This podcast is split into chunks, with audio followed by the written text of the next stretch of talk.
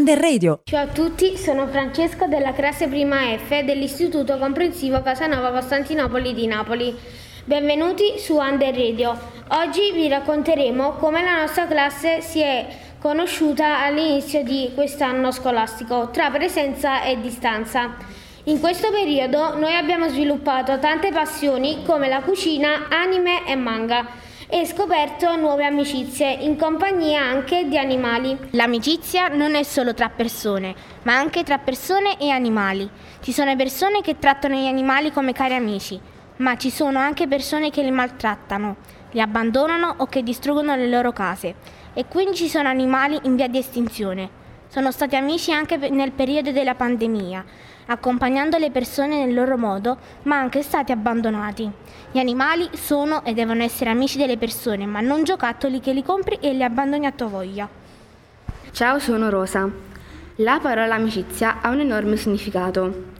Non si è amici vedendosi ogni giorno, tempestandosi di telefonate. Si è amici quando lo sentiamo nel cuore quando non servono parole per capire lo stato d'animo di chi riteniamo amico. Si è amici quando doniamo una spalla senza pretendere un grazie. Si è amici se abbiamo capito che la parola amicizia non è una parola ma è un grande sentimento. Grazie Rosa. Durante questa pandemia alcuni di noi hanno avuto la possibilità di sviluppare o approfondire passione per gli anime e i manga. Gli anime sono serie animate giapponesi, sviluppati da un autore e da dei sviluppatori.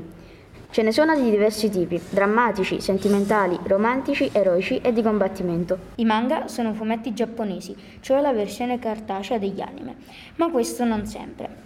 I manga si leggono diversamente dai libri europei, infatti si leggono da destra verso sinistra, ciò anche per le vignette. Gli anime manga più conosciuti sono Dragon Ball, One Piece e Naruto, anche detto Big Trio. Dragon Ball è di genere combattivo, One Piece di genere piratesco e Naruto di genere ninja. Gli anime si basano sull'ascolto e la visione, inoltre insegnano tante cose come affrontare sempre i propri problemi e arrivare sempre ai propri obiettivi, anche faticando molto.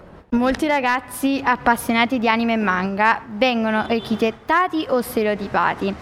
Infatti la gente pensa che siano strani. Ma che cos'è uno stereotipo? Un tipo di stereotipo si può definire tale quando un giudizio viene associato a qualcosa o qualcuno, senza conoscerlo. Grazie amici per i vostri contributi. Durante il periodo di pandemia, alcuni di noi hanno sviluppato la passione per la cucina.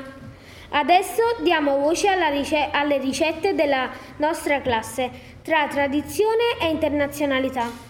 Iniziamo dalla sbriciolata di Martina. Ciao a tutti, sono Martina e oggi vi parlerò di come si fa la sbriciolata. Per prima di tutto gli ingredienti sono mascarpone, Nutella biscotti. Procedimento. Prima di tutto prendiamo i biscotti, senza aprire la busta li schiacciamo, poi dopo li mettiamo dentro un contenitore e con il frullino li frulliamo.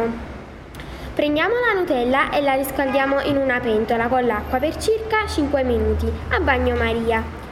Prendiamo il mascarpone e la uniamo alla Nutella e, mescolia- e mescoliamo. Mettiamo i biscotti nel recipiente e versiamo la crema di Nutella e mascarpone. Poi aggiungiamo i biscotti sbriciolati sopra e tutto in frigo per circa un'ora. Poi la possiamo mangiare. Ciao a tutti, sono Angela e oggi vi parlerò della pizza margherita, conosciuta in tutto il mondo.